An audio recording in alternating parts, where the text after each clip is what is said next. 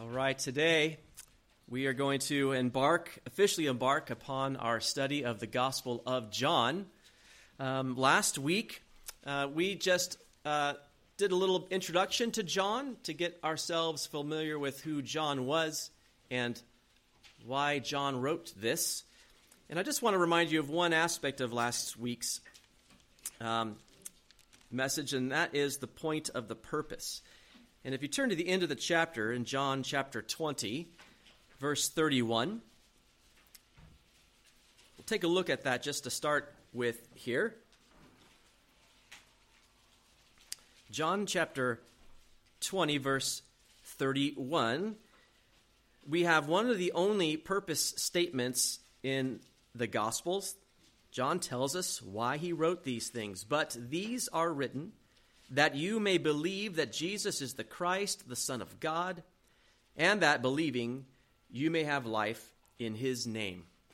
So here we have uh, John clearly telling us why he has written uh, this, this gospel, this book. And it's interesting, if you look at the verse prior to that, verse 30, he says this And truly, Jesus did many other signs in the presence of his disciples, which are not written in this book. So, if you remember last week, we talked about this purpose. John has written this really for a twofold purpose. One, that you may believe that Jesus is the Christ, the Son of God.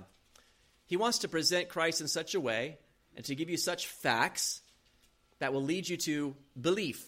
That's apologetics, right? That is giving you evidence that you might that might lead to a belief. And John tells us in that verse prior to that that Jesus did many other signs so, John is going to use the signs, the miracles of Jesus to present Jesus to people to elicit belief in Jesus as the Son of God. And John could do could pick many signs because Jesus has done many things, but as you will see, John will pick seven. He's going to focus on just seven signs. In fact, if you look at the very, very end of this whole book in chapter 21, verse 25, he tells us this there and there are also many other things that Jesus did which if they were written one by one i suppose that even the world itself could not contain the books that would be written. John tells us there's so much that jesus did. I, I mean i couldn't even begin to write it. The whole world couldn't take all the writings because he's done so much. So john said i'm just going to pick seven things. He's going to present jesus to us uh, in a way that will elicit belief in Christ as the Son of God. That's apologetic. But the second half of his mission statement there, his purpose statement, is that believing you may have life in his name. And that's evangelistic, right? That by believing you may have life in his name. Now I want you to think about that word life. John has written this to human beings, I presume, who we would all say have life, right? You'd have to be a living being to be able to read these words. And that's interesting, isn't it?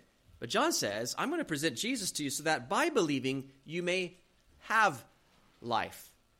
That's one of the themes that John is going to pick up here in the first chapter. These opening verses, and I'll have you turn there, John chapter 1. We're going to look at verses 1 through 5. These opening verses should be considered John's prologue. It is his introduction to his gospel. And in it, he introduces these themes that he is going to develop in the rest of the book. Themes like, I just pointed out, life, light, darkness. Those kinds of things I would just take note of as we go through the prologue because he will use those throughout. But this approach that John takes is somewhat unique. If you think about the other gospels and how they start their gospels, well, think about uh, Mark. His approach is quite different. In fact, he wins the award for brevity.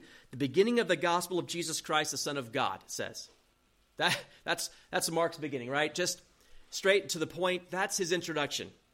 In Matthew and Luke, both preface their account of Jesus' ministry with a genealogy, right? And then a, a birth narrative. We get to find out who Jesus came from, his bloodline, and then how he was born. And Luke adds a preface to his work. He says, It seemed good to me also, having had perfect understanding of all things from the very first, to write to you an orderly account. Uh, so Luke says, Listen, I've, I kind of have all the facts, I have all those things, I've put them in an understandable order, and I want to lay these things out. Great. John goes a completely different direction. John does not give us a genealogy. John gives us no birth narrative. He gives us no information on Jesus' upbringing or early days at all. Instead, John takes us back, way back to eternity past. That's where John takes us. The reason John takes us, the readers, is a similar to the reason the writer of Job takes you as readers to the throne room of God. Familiar with the book of Job, right?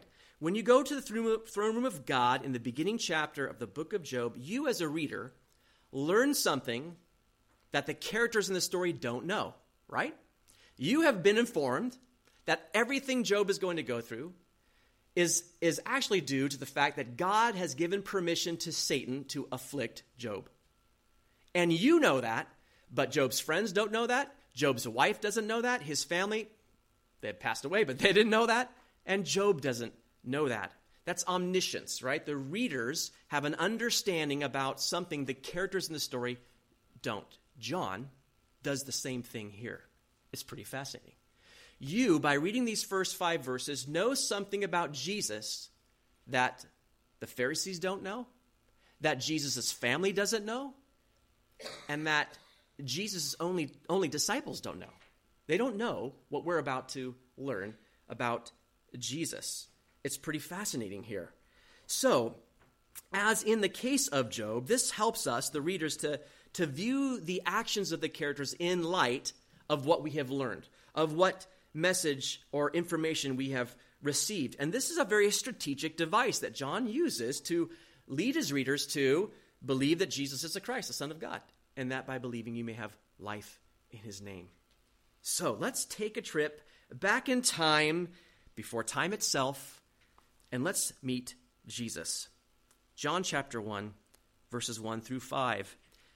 In the beginning was the Word, and the Word was with God, and the Word was God. He was in the beginning with God. All things were made through him, and without him nothing was made that was made. In him was life, and the life was the light of men. And the light shines in the darkness, and the darkness did not comprehend it. God, I thank you for your word. And we thank you for the opportunity to study it this morning. We're going to look at some deep, hard to understand truths. Our minds don't understand eternity. We don't understand things before time, but you do. And John understood why he was writing this. So, God, I just pray for your guidance today. We need your spirit to illuminate truth to us, God. Would you do that? We desire to see Jesus here. So be with us, guide us into your word today. In Jesus' name, amen. All right, so let's look at verse 1. In the beginning, in the beginning, I, I, love, I love this, this start. Uh, there's a lot of ways that John could have started this. Um, I, I, think of um, I don't know, long time ago in a galaxy far, far away. That could have been good. Actually, it wouldn't work because here's what John does. He says, In the beginning, the beginning, beginning. At first, it sounds like he is sort of going to retell the Genesis account, right? he's going back to Genesis 1 1. In the beginning, God created. That's what it seems like he's doing. But it soon becomes apparent that John is not retelling a past event, but he is announcing that something even more important than creation took place. This is meant to get your attention. In the very beginning, and this is what we learn three things, and we're going to look at these three things here. He tells us at the beginning was the Word. This Word existed in the very beginning. Right? That's number one. That's the first thing he tells us. Secondly, he tells us in that verse that the Word was with God. This Word had fellowship with God. And the third thing he tells us there is that the Word was God. Okay? Those three things. So let's look at those three points that John makes and see if we can't unpack them uh, a, a bit. He says, In the beginning was the Word. Now, why does John use the Word. Now, I, I, I, looked at all this and I struggled a little bit because you can get really technical in, in some of this. And then I know those people like, get to the technical stuff. I, I have put some of the technical stuff in here, partly because we got to know it. We have to understand what John is doing here. But I don't want us to get too bogged down in it. But here, here, here's the deal the word is the word logos, okay? The word logos. Now, John knows something here. His audience, he's got Jews, he's got Greeks, right? The word is a significant word for both Greeks and uh, Jews. For us today, as we open this, and you know, I, I, recommended the John Gospel tract. I put more of them out there, by the way, because I know some some disappear. I put more, so they're there. Oh, they're right there. They're in the front because it's used widely today because it's an evangelistic gospel. Uh, but my son pointed out, even in, in his um, uh, uh, Bible college, you know, uh, one of the pa- uh, teachers there was saying it's a hard it's a hard one to get people to understand. He he prefers to take people to Mark because they open the first part and they go, "In beginning was the Word, and this Word was this guy." Whoa, whoa, whoa wait, what is this word? Right? They get lost. Word doesn't have the same deep meaning uh, for us that it does for the Greeks and the Jews. You have to remember his audience. For the Greeks, particularly, the Stoic philosophers. Logos was reason. Reason was everything to the Greeks. And it was an impersonal, rational uh, principle. It governed the entire universe. In fact, they believe it, it pervaded the entire universe. And so it was a creative uh, force, but also the source of wisdom. And, the, and, and John is presenting Jesus as the uh, personification of this logos, like the embodiment of uh, the logos. Um, the Jews, the word of the Lord was significant uh, in the Old Testament as well, wasn't it? The word of the Lord was an expression of divine power and divine wisdom. In Psalm 33, verse 6, we have a great example of his power here. By the word of the Lord, the heavens were made, and all the host of them by his mouth, right? So here you have everything being made by the word of the Lord, expression of his divine power. I want to take you to Proverbs chapter 8 to give you an example of divine wisdom being personified. Proverbs chapter 8, this one is, is fascinating here. Verses uh, 22 to 31. Proverbs 8, 22 to 31. Now we're starting in the middle on kind of on purpose here. Uh, because right away, you, you see that there's somebody here, but we're not sure who it is. Chapter 8, verses 22 to 31. The Lord possessed me at the beginning of his way. Oh, here we have a beginning again. Before his works of old, I have been established from everlasting, from the beginning, before there was ever an earth. So here's something that the Lord possessed, possessed that was with him in the beginning before creation.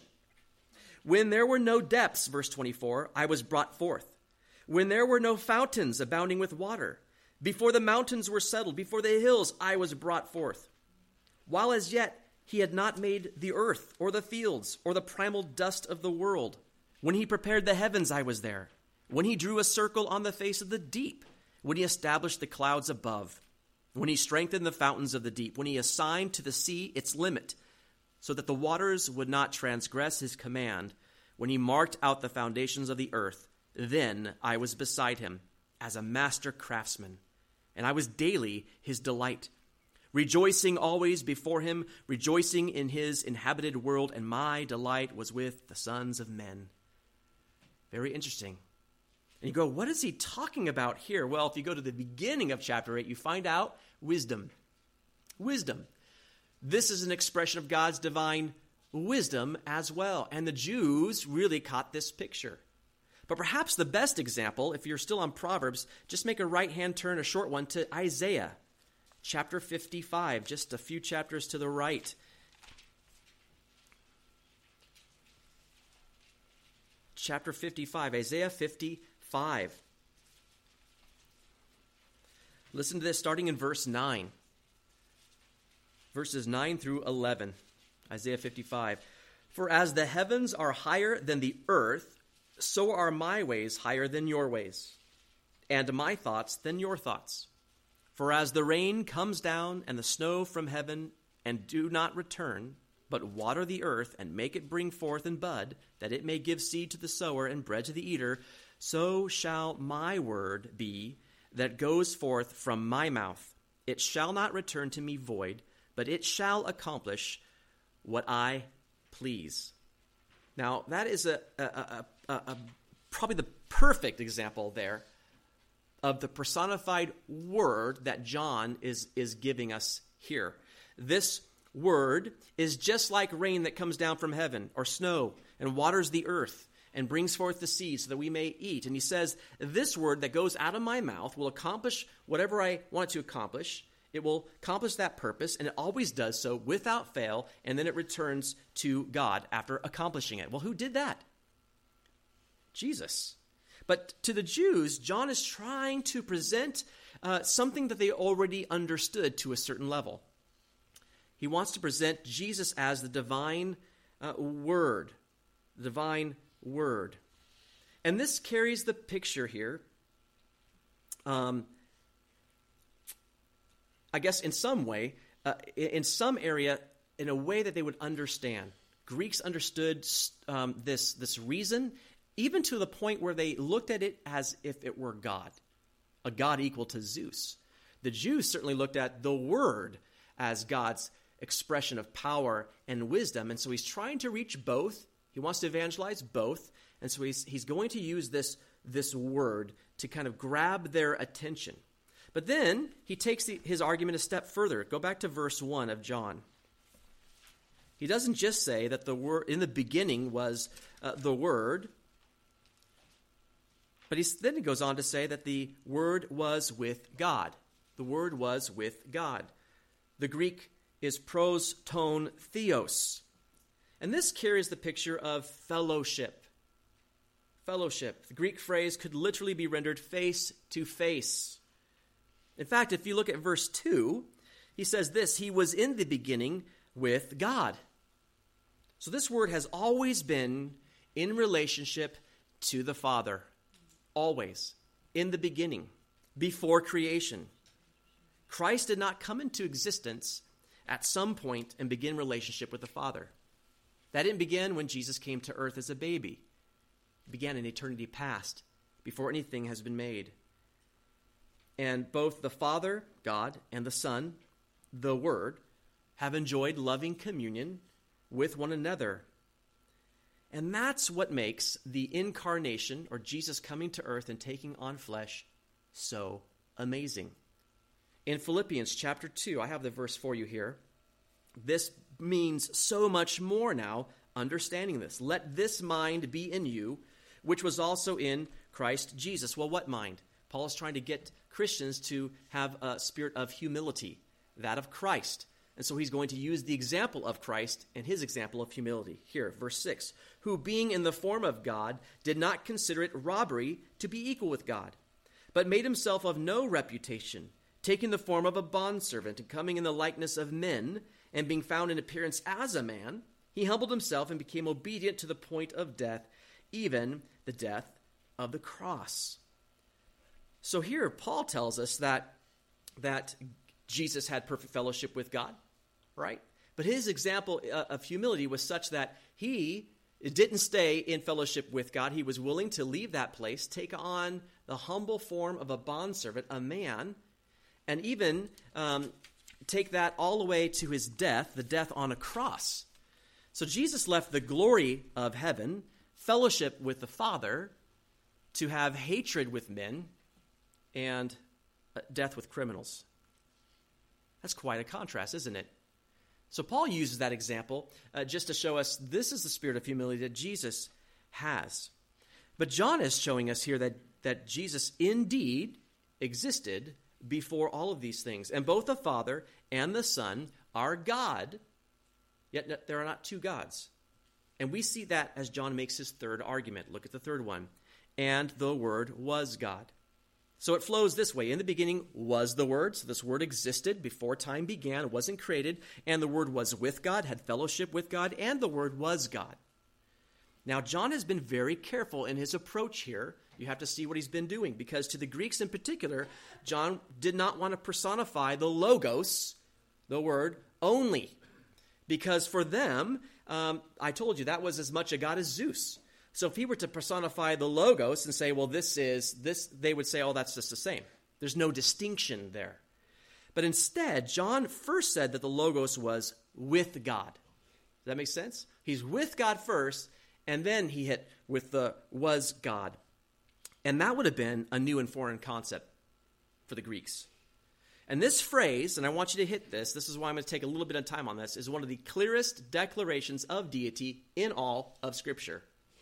Yet, yet, many heretical groups twist it, change it to fit their false doctrines. And it's remarkable. It's one of the clearest ways um, that we see this declaration being made. I'm going to give you the Greek construction. It's theos in ho logos. Literally, God was the Word. And it's clear by this construction that Word, and let's get a little technical here, has the definite article of the, right? You can see it. In the beginning was the Word. And because it's the Word, it is the subject of the sentence. God is a predicate nominative, and it describes the nature of the Word. John's point is that Jesus is the same essence of the Father. It's describing the Word. It's describing the Word. But I'm going to give you an example here. Jehovah Witnesses and others translate this passage differently. Now, this is a, a Jehovah Witness Bible, New World Translation. So if you see a Bible somewhere, you're like, oh, Bible, but it says New World Translation, it's a Jehovah Witness Bible. so, but I want to show you something, even in their uh, uh, Bible, and you can come up and look at it afterwards. So if you look to John 1 1 here, they translate it this way In the beginning was the Word, and the Word was with God, and the Word was a God. A God. They translated a God. Now, the term God is definite, and it refers to the true God, and that's obvious for three reasons. I'm just going to hit these three reasons, and we'll get out of here. Theos, God, appears without the definite article four other times right here in this prologue, right in the immediate context. And I want to show it to you because even in Jehovah Witnesses Bible, they don't change it. Here they change it in verse 1. They put a God. But go and look at verse 6. There was a man sent from God. So what would you expect them to put here? There was a man sent from a God. Guess what they put? There was came to a man who was sent as a representative of God. They don't put it there. They don't put it there. Look at verse 12. But as many as received him, to them he gave the right to become children of God. Verse 12 here. However, to all who did receive him, he gave the authority to become God's children, not a God's children. Look at verse 13. He who, uh, sorry, who were born not of blood, nor of the will of the flesh, nor of the will of man, but of God. And they were born not from blood or from fleshly will or from man's will, but from God in their own Bible. Also, one more time in verse 18 No one has seen God at any time. No man has seen God at any time.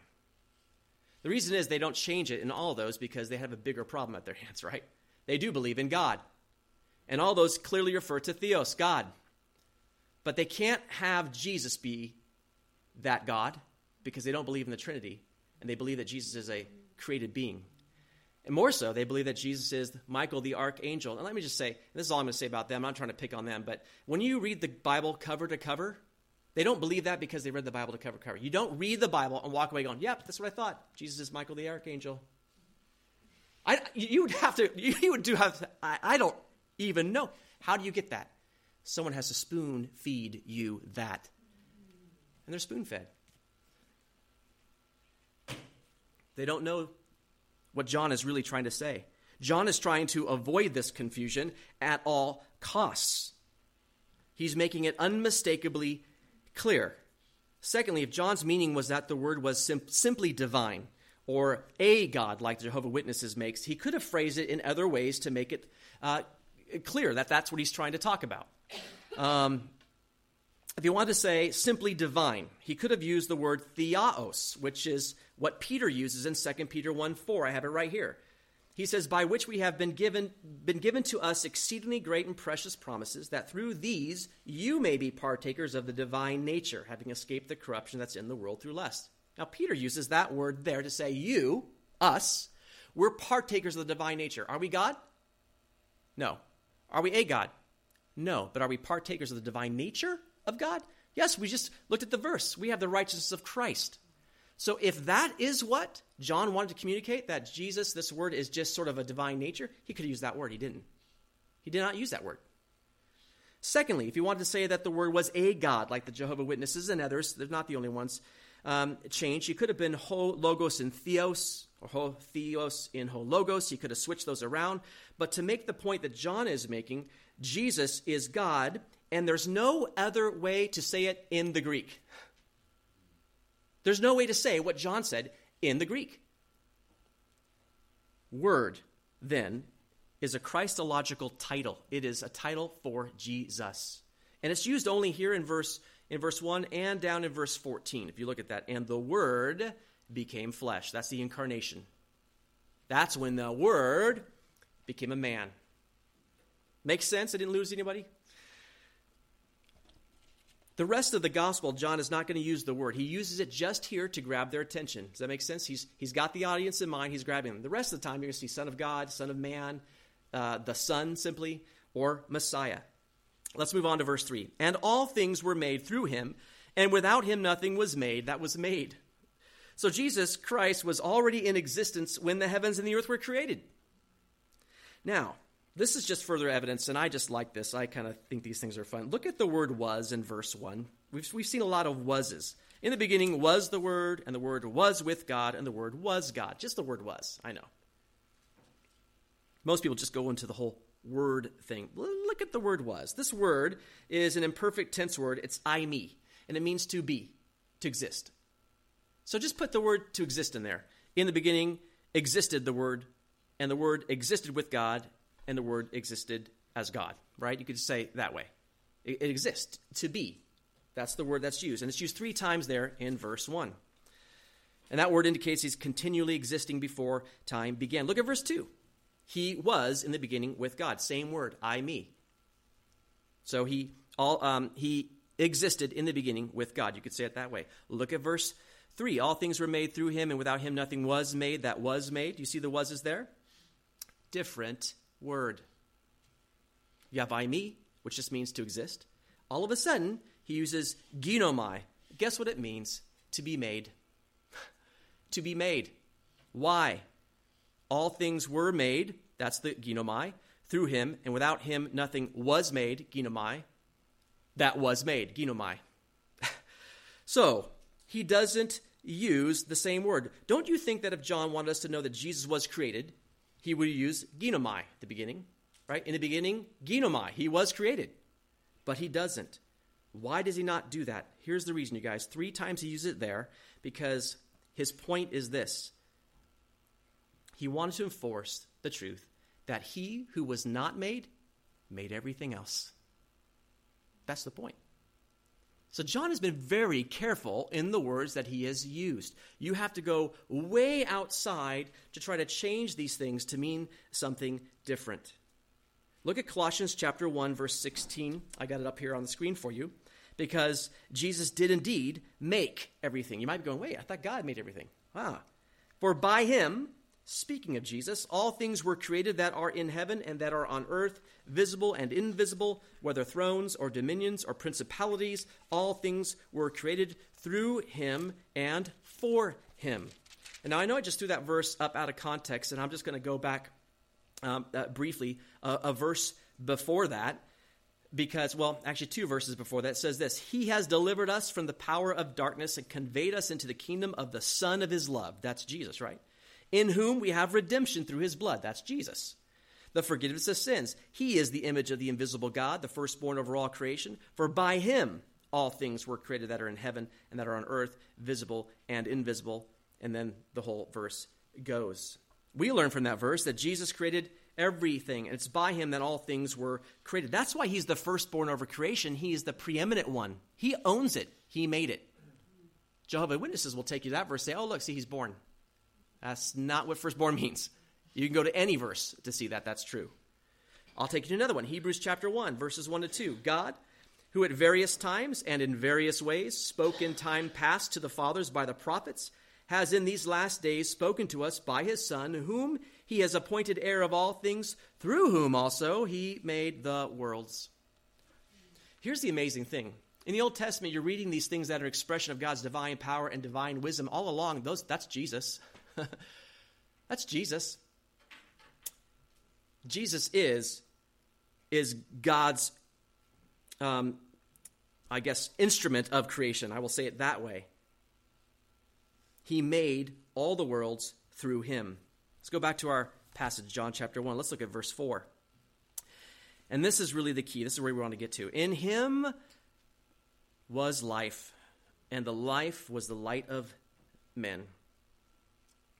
This is a natural progression here. If Jesus was with the Father in the beginning, and it was through him that all creation um, and life came into existence, then Jesus would have to be life itself. John uses the word for life, zoe, rather than bios, because he's speaking of spiritual life and not merely physical. But here, it means that Jesus has life in himself. Just make a right hand turn to John chapter 5. Jesus actually says that very thing. John chapter 5, verse 26. John chapter 5, verse 26. For as the Father has life in himself, so he has granted the Son to have life in himself. That's the same idea. Jesus has life in himself. God has life in himself. Theologically, you guys, this refers to self existence. No one created God, he's self existent. No one created Jesus, he's self existent. That's another expression of the deity of Christ is self-existence, right? There was a point when the universe did not exist, right? John took us there. But there was never a point when God has not existed. He is self existence. And we see that in the Old Testament, don't we? I mean, that's the reason God introduced himself to Moses as I am the I am. I've always been. That's what he's saying. Jesus' is life and the spiritual and eternal life given by God is given to those who believe in Jesus Christ. That's what's, that's what's being said here. And remember, last week we looked at how often the word believe is used in this gospel. It's over 100 times, it's, in, it's practically in every chapter. Belief in the Word, who is life, brings life. In him was life. That's what he's saying. And the life was the light of men. The light is the manifestation of the life. You can't separate these, they're, they're together. Listen to what Jesus says in John chapter 8, verse 12. Then Jesus spoke to them again, saying, I am the light of the world. He who follows me shall not walk in darkness, but have the light of what? Life. Do you see how it's connected there? Life and light are connected. Now, that's one of the themes that John is going to carry on uh, throughout this, um, and it's an important theme to, uh, to grasp. And not just the light, but also the uh, idea of darkness with it. So, Jesus is life, he's self existent, He's the one that is the giver of life, but not just life. The focus is now spiritual life. And that spiritual life is the light of men. This is an Old Testament theme as well. In Psalm 36, verse 9, it says this For with you is the fountain of life. In your light we see light. You see that? It's connected, isn't it? In your light we see light. That seems to make sense. If I see light, I, I yes, I, that's not at the point, right? The point is, he's the fountain of life, and then he transfers to light. He's the source of all life, and in the source of all life, we truly do have light. Look at 2 Corinthians. I'll give you a, a, a, New Testament example, chapter 4. I have it up here on the screen for you. Verses 3 to 6. This is a bigger section, but listen to the words of Paul. But even if our gospel, so the good, good news, is veiled, meaning if it's sort of shrouded, it's sort of clouded, you can't quite get it all, it's veiled to those who are perishing which is true, right? You can you can give the good news to people, but if not ready ready to hear it, it's sort of veiled. Doesn't make sense, right? Do you remember the time that it made sense? What's the phrase we use when things kind of click and make sense? The light went on, right? The light went on. And I get it. That's the idea here. It's veiled to those who are perishing, whose minds the God of this age, Satan, has blinded, who do not believe lest the light of the gospel of the glory of Christ, who is the image of God, should shine on them. So Satan blinds the minds of unbelievers so that that light can't penetrate. For we do not preach ourselves, but Christ Jesus the Lord, and ourselves your bondservants for Jesus' sake. For it is the God who commanded light to shine out of darkness, who has shone in our hearts to give the light of the knowledge of the glory of God in the face of Jesus Christ. An amazing way Paul puts that together. God commanded light to shine in the darkness. And it's shone in our hearts that we would have light to the knowledge of Christ, that that light would bring a relationship with Christ. And a relationship with Christ brings life. That's the whole theme that John is talking about, right? By believing, you may have life in his name. So you must believe in the one. That's the knowledge. You must know this Christ to have that life. And that's where we get here. In him was life, and life was the light of men. Look at verse 5. And the light shines in the darkness, and the darkness did not comprehend it. The word comprehend here, katalambano, means to lay hold of or to overcome. In fact, some of your translations might just have overcome there. Instead of comprehend, it's a better word. That's really the point that he's getting across because darkness is commonly used to denote death, right? Uh, sin, um, ignorance, separation from God. All those, all those things are sort of clumped in together with darkness every year at uh, Christmas Eve, we would have a Christmas Eve service, the church that uh, I came from. And it was a candlelight service. And we'd turn off all the lights in the sanctuary. And we'd have one lone candle in the front row.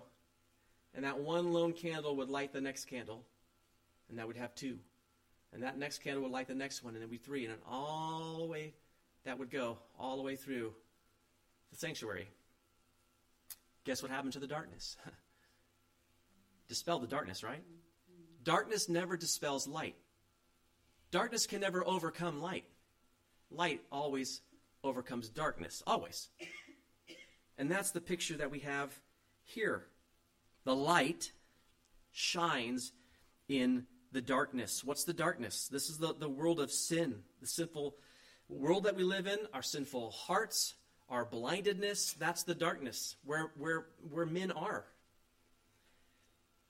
But the light breaks that darkness and brings understanding and relationship and ultimately life. That's the picture we're getting here. In 1 John 2 8, this is one of John's epistles. He says this again, a new commandment I write to you, which thing is true in him and in you, because the darkness is passing away and the true light is already shining he says that because the gospel is going and spreading, right, the darkness is passing because the true light is shining. In Colossians 1:13, Paul says he has delivered us from the power of darkness and conveyed us or transferred us into the kingdom of the son of his love. So the kingdom of darkness is, is often referred to as this blind world that we dwell in before we see the light of Christ. Isaiah described the coming of salvation this way Isaiah 9 2 The people who walked in darkness have seen a great light. Those who dwelt in the land of the shadow of death, upon them a light has shined. Amazing. Upon them a light has shined. I told you elements of this story before, but I had an opportunity to go to Ecuador um, and to be with the Waodani tribe of Indians, who were the ones that murdered uh, Jim Elliot, Nate Saint, and Roger, Roger Youderian, those, those missionaries, and there's a fourth, I forget his name, in the 50s. And, um, and, and later, the, the, the widows and sisters went in there and led that tribe to Christ.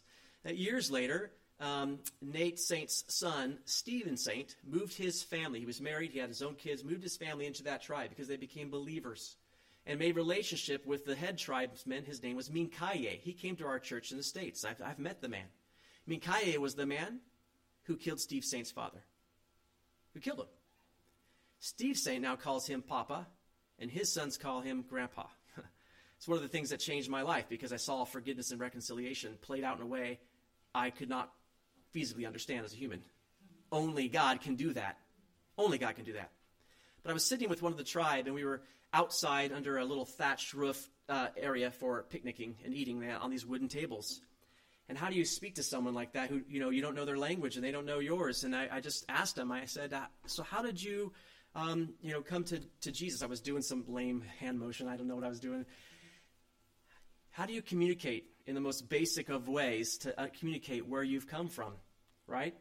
And, and, and looking down at the tabletop, uh, a shaft of light was beaming down through one of the, uh, the palm branches there. So it was just a, a shaft of light amongst the dark table.